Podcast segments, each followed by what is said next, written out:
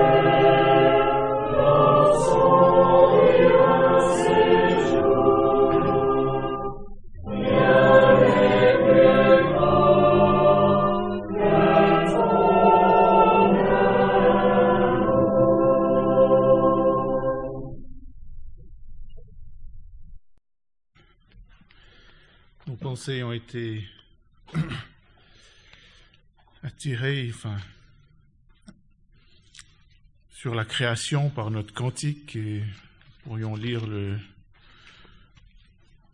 dans Proverbe 8.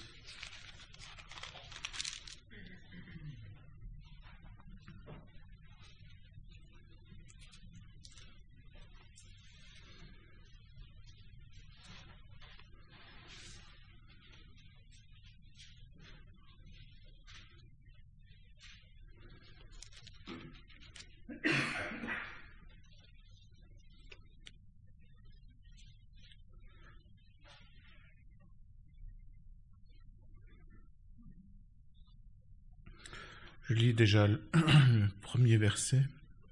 Au premier verset, Proverbe 8, verset 1, La sagesse ne crie-t-elle pas? Et l'intelligence ne fait-elle pas retentir sa voix? Au sommet des hauteurs, sur le chemin, au carrefour, elle se tient debout. Puis on peut lire euh, au verset 12. Moi, la sagesse, je demeure avec la prudence, et je trouve la connaissance qui vient de la réflexion. La crainte de l'Éternel, c'est de haïr le mal. Je hais l'orgueil et la hauteur, et la voix d'iniquité, et la bouche perverse. À moi le conseil et le savoir-faire, je suis l'intelligence, à moi la force. Parmi, par moi les rois règnent, et les princes statuent la justice. Par moi les chefs dominent et les nobles, tous les juges de la terre. J'aime ceux qui m'aiment, et ceux qui me recherchent me trouveront.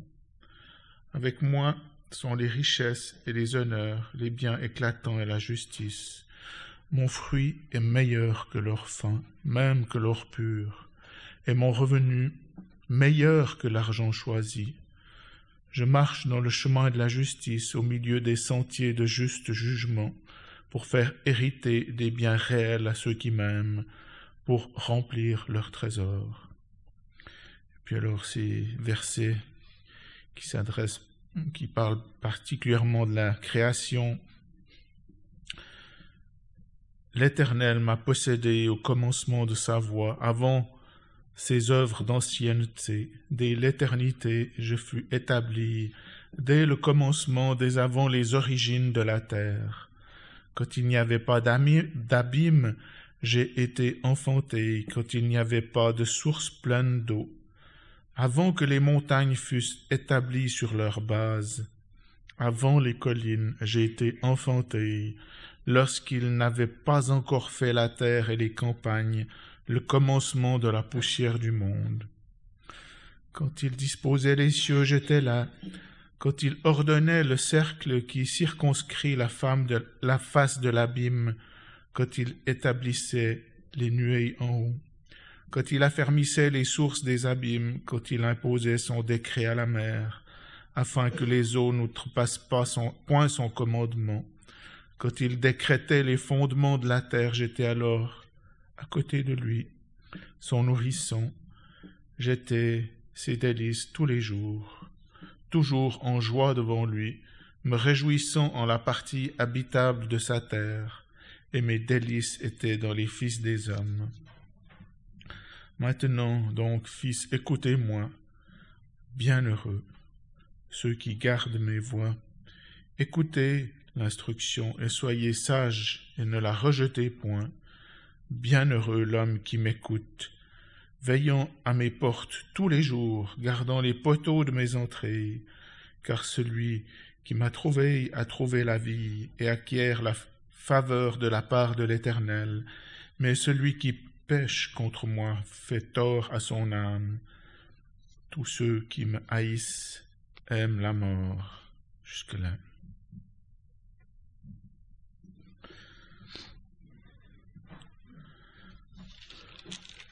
Nous avions étudié en son temps ce, début du, livre des Proverbes dans Réunion d'études et on a vu que c'est vrai que certains, certains thèmes reviennent souvent, comme la, la sagesse, l'intelligence, et souvent avec des contrastes.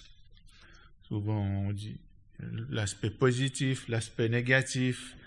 Et ici, donc, dans ce chapitre 8, c'est particulièrement la sagesse qui est devant nous. Bien sûr que ce chapitre, euh, on, on le, comment dire,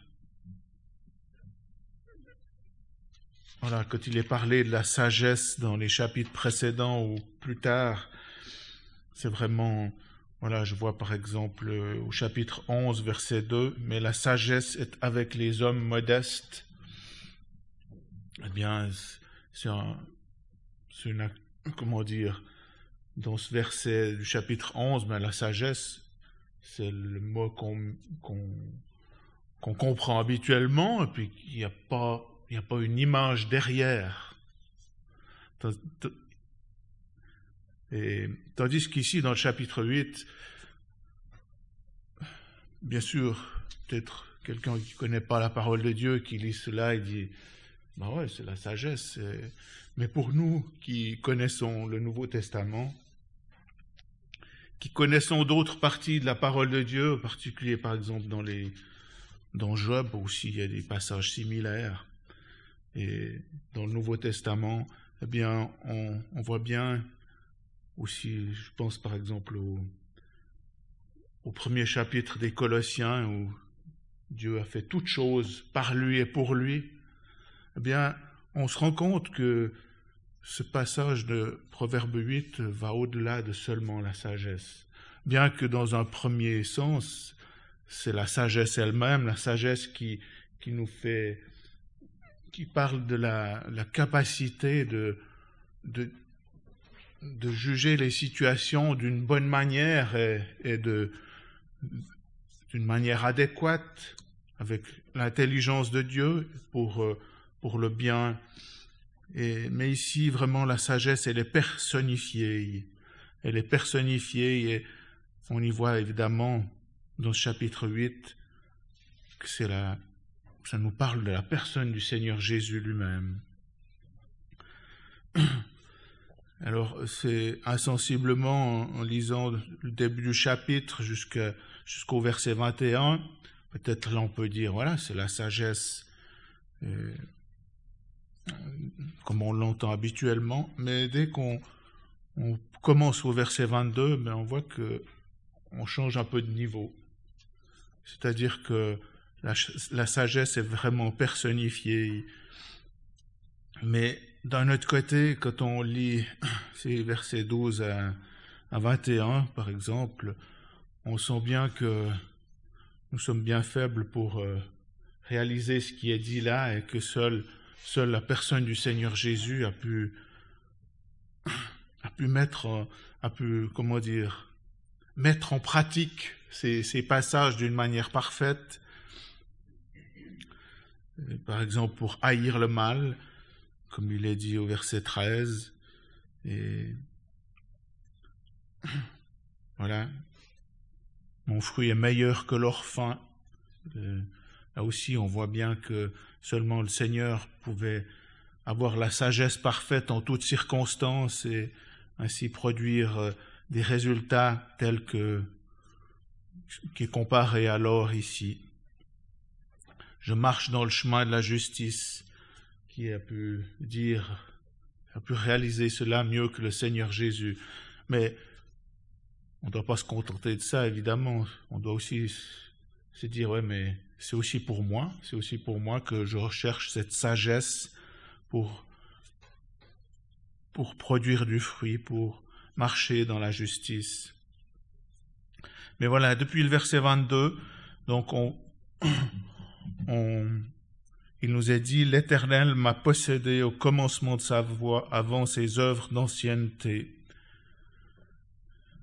Dès l'éternité, je fus établi, dès le commencement, dès avant les origines de la terre. En fait, en lisant ces deux versets, on, se retrouve euh, à ce qu'on a lu ce matin, au début de Jean, au début de Jean, de l'Évangile selon Jean. On peut revoir ce, passage. On pourrait presque dire que c'est presque la même chose. Jean 1, verset 1, Au commencement était la parole, et la parole était au commencement, était auprès de Dieu, et la parole était Dieu, elle était au commencement auprès de Dieu, toutes choses furent faites, par elle. Et sans elle, pas une chose ne fut faite de ce qui a été fait.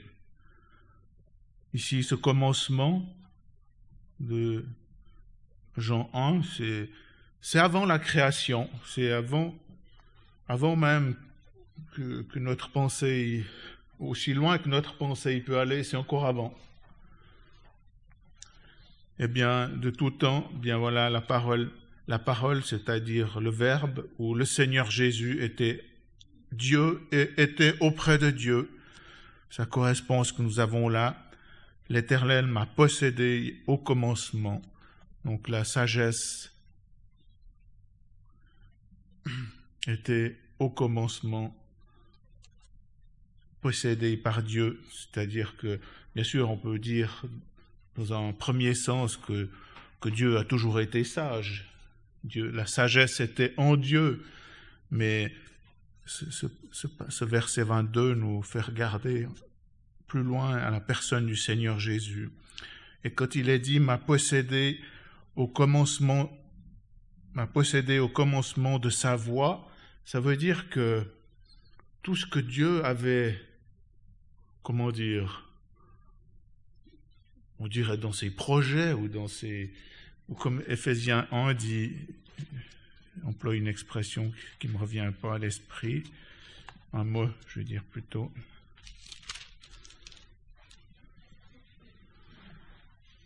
Il s'est proposé, au verset Ephésiens 1, 10, donc il s'est, proposé en lui-même pour l'administration de la plénitude des temps, savoir de réunir en un toutes choses dans le Christ Jésus. Donc c'est le propos de Dieu, ce qu'il avait devant lui de faire, eh bien, c'est sa voix aussi, ce qu'il, voilà, ce qu'il avait devant lui, c'était, eh bien, le Seigneur Jésus était lui-même comme, comme participant de ce propos. C'était indissociable de la personne du Seigneur Jésus avant ses œuvres d'ancienneté, avant qu'il commence à créer, la, à, à faire, à, a créé le monde, ce que nous voyons en Genèse 1. Donc déjà avant, il avait en vue quelque chose, un propos, et ce propos, ben, comme nous le lisons en Éphésiens 1, c'était d'avoir, comment dire, en résumé, de d'avoir, euh, de, pouvoir épancher son amour envers quelqu'un.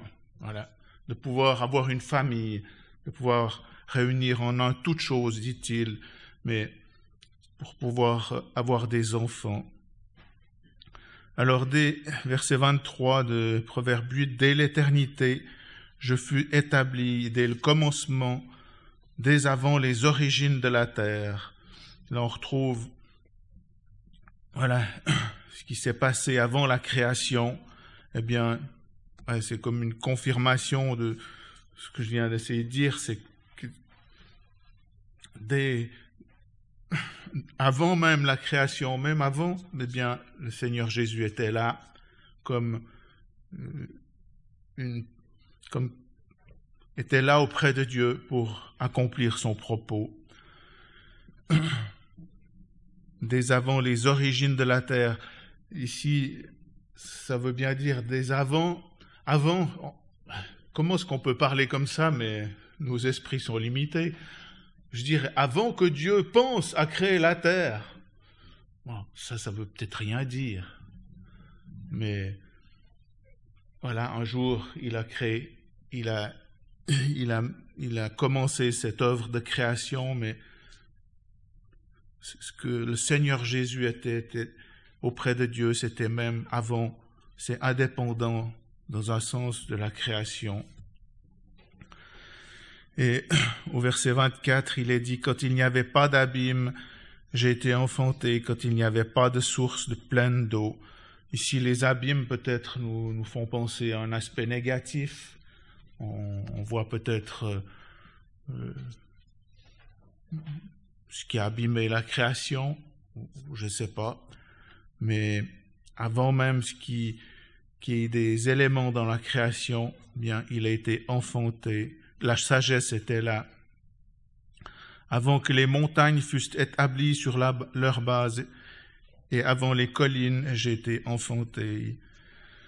Ici, les montagnes font penser à, la stabilité, à quelque chose de, sûr. Et pour nous, pour nous, être humains, quelque chose qui, qui est stable, eh bien, avant, avant cela, le Seigneur Jésus était était auprès de Dieu lorsqu'il n'avait pas encore fait la terre et les campagnes et le commencement de la poussière du monde.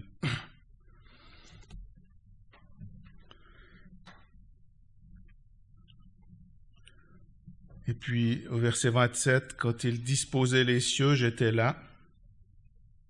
Alors là, on, arrive dans, dans Genèse 1.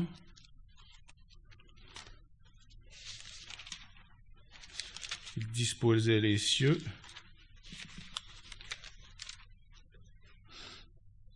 Genèse 1, verset 1. Au commencement, Dieu créa les cieux et la terre. Il a mis en place les cieux et la terre. Eh bien, à ce moment-là, il était, le Seigneur Jésus était là. Et puis, si on, va jusqu'à la fin du verset 29, j'étais à côté, à côté de lui, son nourrisson. Et la note nous dit son artisan, ça veut dire que, comment dire, il agissait avec son père comme on peut, comme on lit dans Genèse 1, il est dit faisons l'homme à notre image. Hein. Ça veut dire que Dieu était, on va dire comme ça, avec notre langage, pas seul. Et puis, si on lit justement dans Colossiens 1,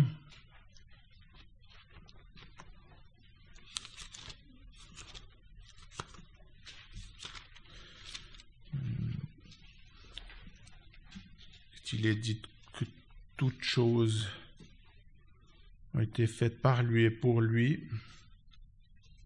Voilà Colossiens 1, verset 16. Car par lui, donc euh, par le Seigneur Jésus, ont été créées toutes choses, les choses qui sont dans les cieux, les choses qui sont sur la terre, les visibles et les invisibles, soit trône ou seigneurie, ou principauté ou autorité, toutes choses ont été créées par lui et pour lui. Et lui est avant toute chose, et toute chose subsiste par lui. Là, on voit encore cette pensée, avant tout, il est avant toute chose. Mais ce que je veux relever, c'est toutes choses ont été créées par lui et pour lui. Ça veut dire que la, le Seigneur Jésus était là lorsque que Dieu créait, créait les cieux et la terre. Il était là et, et comment il agissait aussi en communion avec son Père pour créer les cieux et la terre, et puis ces choses étaient créées pour lui aussi, c'est-à-dire que je pense qu'on peut déjà voir, je ne sais pas exactement si j'ai raison, mais quand on lit pour lui, penser que Dieu avait déjà envie d'envoyer le Fils de Dieu là sur la terre pour, pour lui, pour manifester son amour. Alors, après, il est parlé du cercle qui circonscrit la face de l'abîme, au verset, donc au Proverbe 8, 27.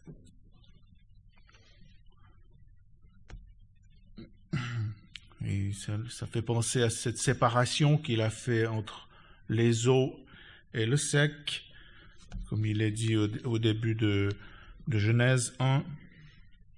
Et puis il établissait les nuées en haut, il affirmait, affermissait les sources des abîmes. On retrouve aussi cela dans Genèse 1 quand il est dit euh,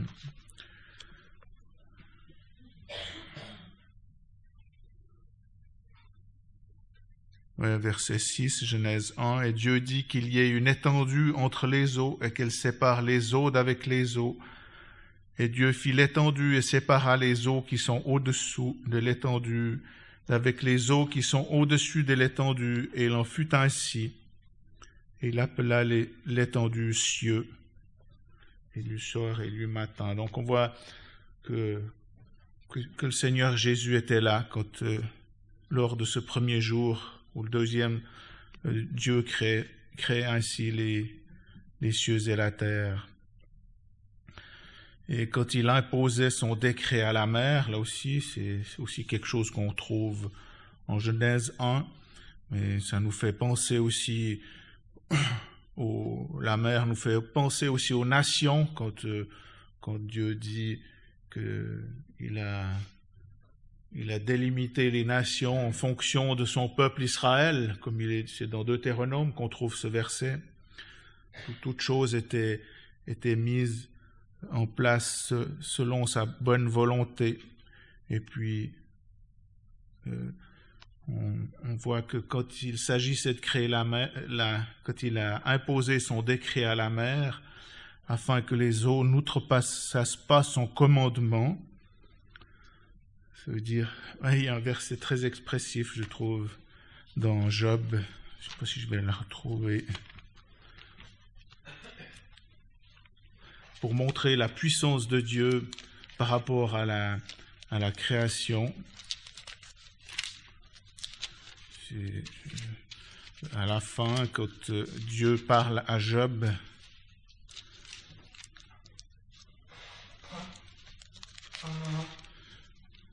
il dit, voilà, Job 38, verset, verset 11, en verset 8 déjà, qui a renfermé la mer dans ses portes quand elle rompit les bornes et sortit de la matrice. Et puis au verset 11, et je dis, tu viendras jusqu'ici et tu n'iras pas plus loin. Et ici s'arrêtera l'orgueil de tes flots. Donc c'est assez, c'est assez parlant de voir que Dieu a mis une limite et cela nous parle aussi pour le domaine spirituel, pour le domaine voilà, de, de Satan qui peut nous faire du mal par différents moyens. Il a, mis une limite, comme euh, on le voit d'ailleurs dans le début du livre de Job. Tu peux faire ça, mais pas plus loin. Et puis les nations par rapport à Israël, elles pourront aussi faire être en jugement sur Israël, mais il y a une limite parce que c'est Dieu qui contrôle tout. Donc là, on ne peut pas outrepasser son commandement. Et puis, verset 29, il décrétait les fondements de la terre. Ici, ça me fait penser à ce, passage aussi de Job qui dit euh, si, Dieu ne pensait qu'à lui-même toute chair expirerait. Comme pour dire, euh, je ne sais plus trouver ce passage dans Job, mais comme pour dire, la terre subsiste et aussi à cause de Dieu, à cause du Seigneur, et s'il retirait son souffle, comme c'est aussi ce passage qu'il dit, bien toute chair expirerait. Donc les fondements c'est Dieu qui les a établis et c'est lui qui, qui tient toutes choses en place par rapport à la terre. Et puis le verset 30 nous dit alors, j'étais ses délices tous les jours, toujours en joie devant lui. Cela nous fait penser à la communion qu'il y avait entre le Fils, entre Dieu le Père et Dieu le Fils, une communion parfaite, et que dans l'éternité déjà, hein, mais aussi lorsque le Seigneur Jésus était sur la terre, quand euh, plusieurs fois Dieu a fait retentir la voix du ciel en disant Celui-ci est mon Fils bien-aimé en qui j'ai trouvé mon plaisir. Donc toujours en joie devant lui, il se réjouissait ici en la partie habitable de sa terre. Et mes délices étaient dans les fils des hommes si ça nous fait penser vraiment à ce, cette grande chose que, Dieu a fait, qu'on a chanté. Voilà, il, y a eu toute la création des choses merveilleuses, mais ici, ses délices étaient dans les fils des hommes. Ça veut dire qu'il avait devant lui aussi de, non seulement de faire des grandes choses de la création, mais d'avoir des fils, d'avoir une famille. Et pour cela, bien, Dieu, le Seigneur Jésus, représentant, comment dire, le Fils de Dieu est venu sur la terre. Il s'approchait tout près de, des hommes. Et, on voit que ses délices étaient dans les fils des hommes. Dieu a tant aimé le monde qu'il a donné son Fils. Son Fils s'est approché de nous, même Peut-être que, voilà, chaque être humain n'est pas grand-chose devant toute la création, mais d'un autre côté, il est, chaque, chaque être humain est l'objet de l'amour de Dieu. Et pour cela, il a envoyé son Fils dans, ce monde, sur la terre. Ainsi que voilà quelques mots concernant ce, passage de Proverbe 8 qui nous fait regarder au Seigneur Jésus, à ce qu'il était dans l'éternité, ce qu'il a fait pour nous quand il est venu sur la terre. Juste une courte pensée par rapport à cette création que nous avons lue en Genèse. Et nous lisons plusieurs fois dans ce chapitre premier, et Dieu dit. Nous avons dit que au commencement, dans l'évangile des Jean,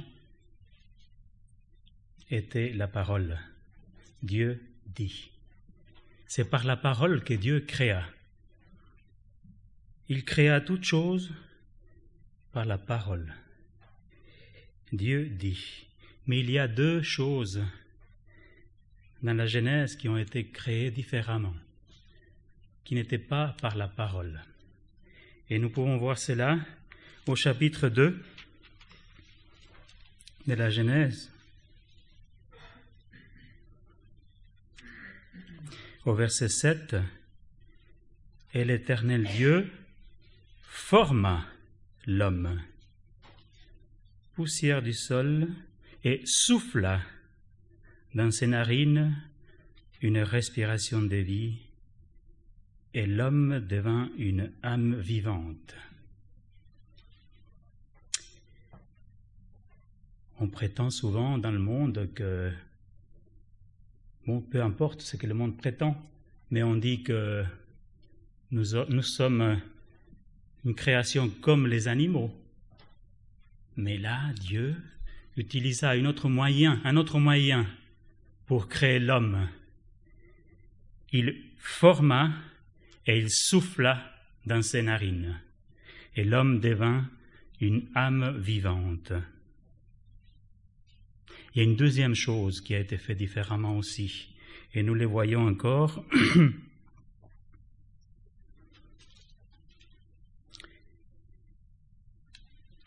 au verset 21. Et l'Éternel Dieu fit tomber un profond sommeil sur l'homme, et il dormit. Et il prit une de ses côtes, et il enferma la place avec de la chair. Et l'Éternel Dieu forma une femme de la côte qu'il avait prise de l'homme et l'amena vers l'homme.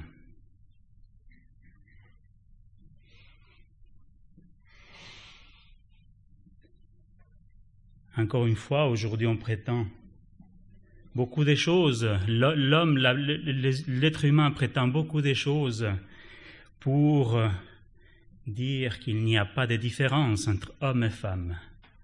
Mais Dieu forma d'une façon différente l'homme et la femme.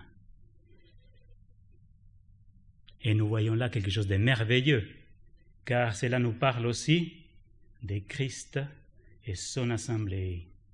Il l'a prise du côté de la partie à côté du cœur, de cette côte, de l'amour du Seigneur Jésus il a formé son assemblée, son épouse, qui sera avec lui pour l'éternité.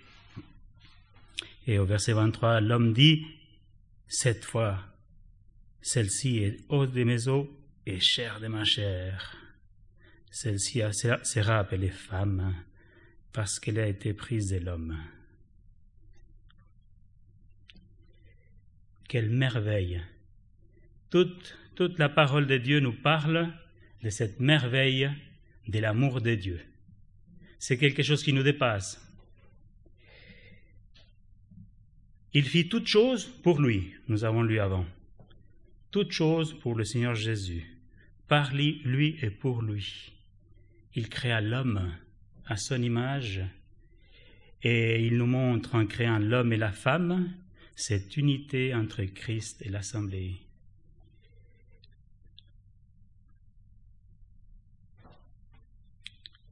Bien souvent, nous pensons à notre misère, à notre bas état, à notre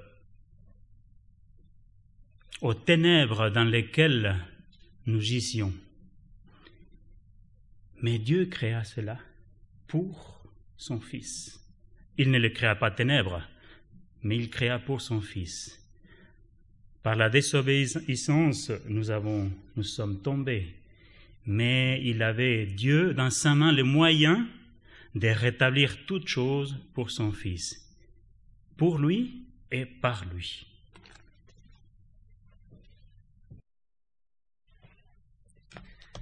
Simplement une courte pensée. Dans ce, ce cantique qu'on a chanté au début, on a parlé de considère. On a chanté Dieu Tout-Puissant, comme mon cœur considère tout l'univers créé par ton pouvoir. On a pu voir d'où d'où est venu le Seigneur Jésus, ce qu'il était auprès du Père dès l'éternité, ce que Dieu a fait pour sa créature. Et ça m'a fait penser ce matin pendant le culte, comment décrire, par exemple, un mot, l'amour, comment décrire une situation. Il y a des définitions qui existent. L'amour, c'est ça. Le pardon, c'est ça. Et en pensant à ce qu'on venait faire ce matin avec le sacrifice, en rappelant le sacrifice du Seigneur Jésus, comment comprendre? Parfois, pour comprendre aussi le mot amour, on va dire, on va rechercher les opposés, haïr, détester. Et une autre manière, c'est de donner un exemple. Et quand on, regarde justement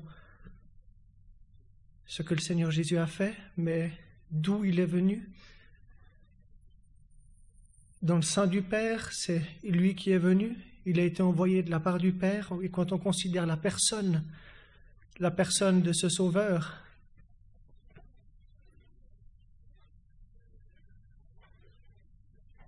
nous pouvons réellement prendre ces places d'adorateurs, de réaliser, de contempler, de considérer, c'est un mot qui, qui sera devant nous mardi soir, probablement, si on est encore là, si on verra peut-être ces passages dans Agé, en reprenant ce chapitre 5 d'Esdras, considérer le fait de réaliser, pour comprendre, pour comprendre, pour nous amener, pour nous amener à un endroit voulu, il faut comprendre. Et quand on voit justement la description d'où était le Seigneur Jésus, et ça m'a fait penser alors Qu'est-ce qu'on peut faire une fois qu'on a considéré cela? Ce que le Seigneur Jésus a fait, ce que Dieu a fait pour l'homme, ce que le Seigneur Jésus a fait en venant. La première pensée, ça m'a été tout à l'heure, c'était ben, d'adorer, de rendre culte ou de nous prosterner devant notre Dieu et Père maintenant.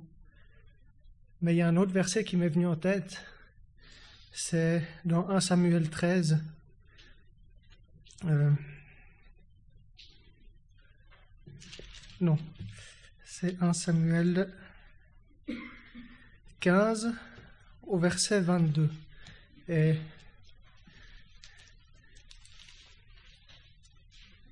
que faire en premier lieu devant Dieu avec par rapport à tout ce qui nous a fait?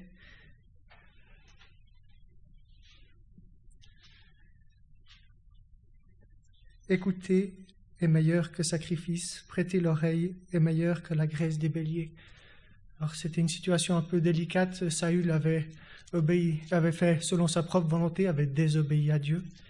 Et simplement dans ma pensée, c'est qu'est-ce que nous allons rendre en premier à notre Dieu et Père pour son sacrifice quand on, encore une fois, on considère la personne du Seigneur Jésus? Et ces passages me font penser que avant l'adoration, il y a l'obéissance. L'obéissance quant à ce que Dieu aimerait pour ces créatures qu'il a rachetées si chères. Et de notre côté, de notre côté de la créature qui a été rachetée, qu'est-ce, qu'est-ce que je vais pouvoir... C'est pas pour tourner sur nous-mêmes, mais comment est-ce que je vais réagir par rapport à ça?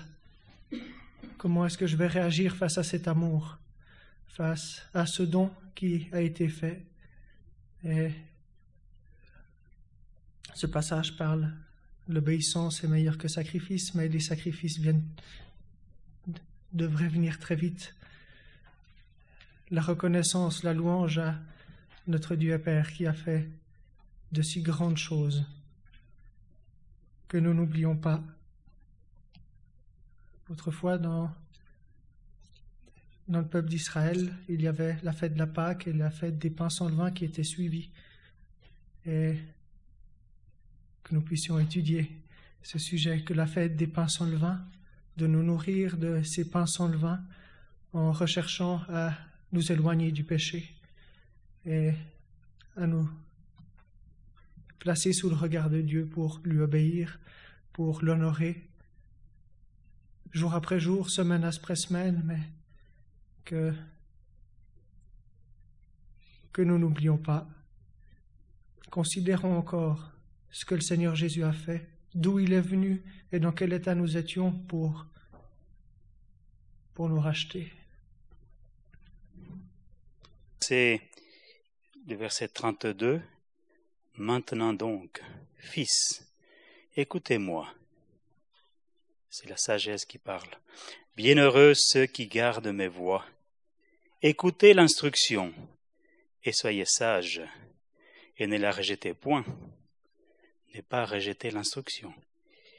Bienheureux l'homme qui m'écoute, veillant, veillant à mes portes tous les jours, gardant les poteaux de mes entrées, car c'est lui qui m'a trouvé a trouvé la vie et acquiert la faveur, faveur de la part de l'Éternel. 54.